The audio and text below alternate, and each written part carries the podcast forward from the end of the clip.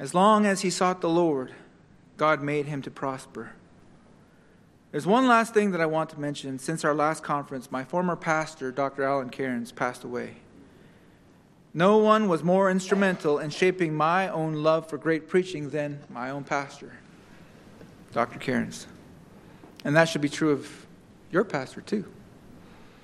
The existence of SermonAudio itself can be attributed in large part to his influence on my life.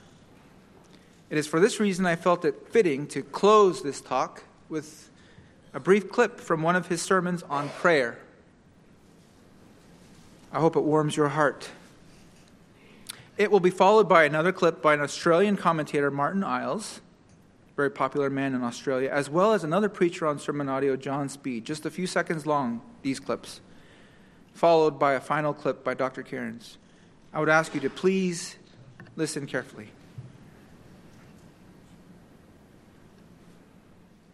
There is something radically missing from most of what's going on in our fundamental and in our reformed churches nowadays.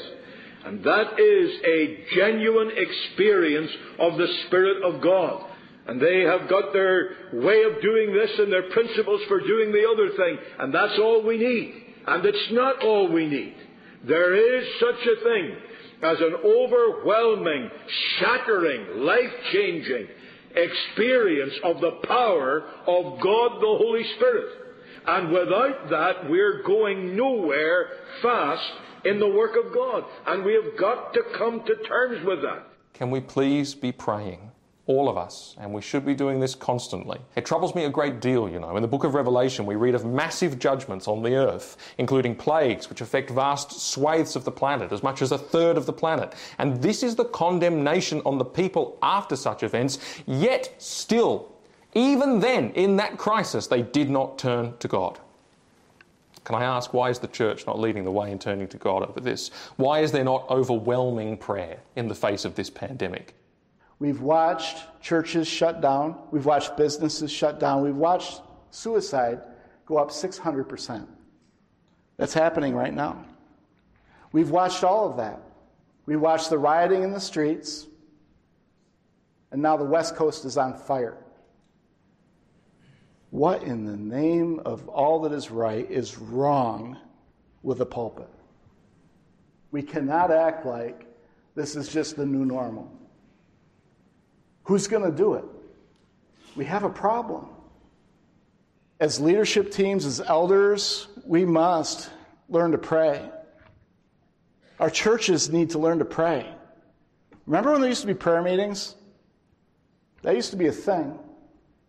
How come the prayer meetings haven't come back? Honestly, why aren't we praying? Why aren't churches gathering corporately to pray? I don't understand this. Why? Why?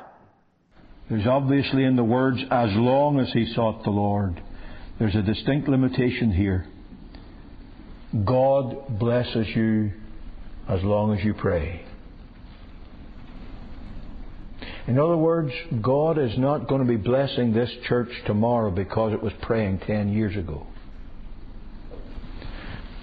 The level of our prosperity and the enjoyment of what we have in Christ depends on where we are today in the place of prayer. God has so tied His blessing into the praying of His people that when the praying stops, the blessing stops. When the praying declines, the blessing declines. As long as he sought the Lord, God made him to prosper.